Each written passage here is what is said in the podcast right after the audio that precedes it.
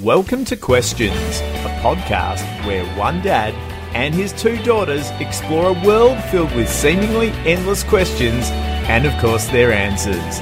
Now, here are your hosts, Georgia, Rob, and Sophie. Do people blow their nose? Okay.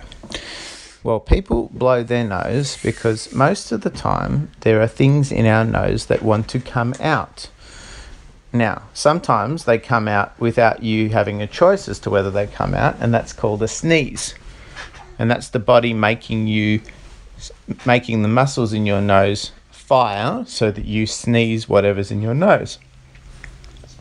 But sometimes when we aren't well and we get a lot of pressure in our nose. There's more fluid in there than we would like, or there might be yucky mucus like yellow and green and brown bugs in there, and we feel like there's some. Black. Yeah, sometimes if we have a blood nose too.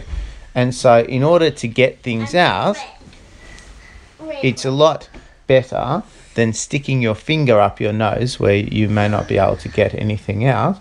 And so, you blow your nose into a tissue and whatever's in your nose comes out. So it's basically your body's way of helping you get something out of your nose if it doesn't belong in there. Thanks for listening to another episode of the Questions Podcast. We appreciate it more than you know and would love to invite you to ask all of us, or one of us, a question for an upcoming show. To do this, visit iTunes and post it along with a review of the show. And of course, while you're there, hit subscribe so you'll never miss another episode of the show. Thanks for listening. Bye for now.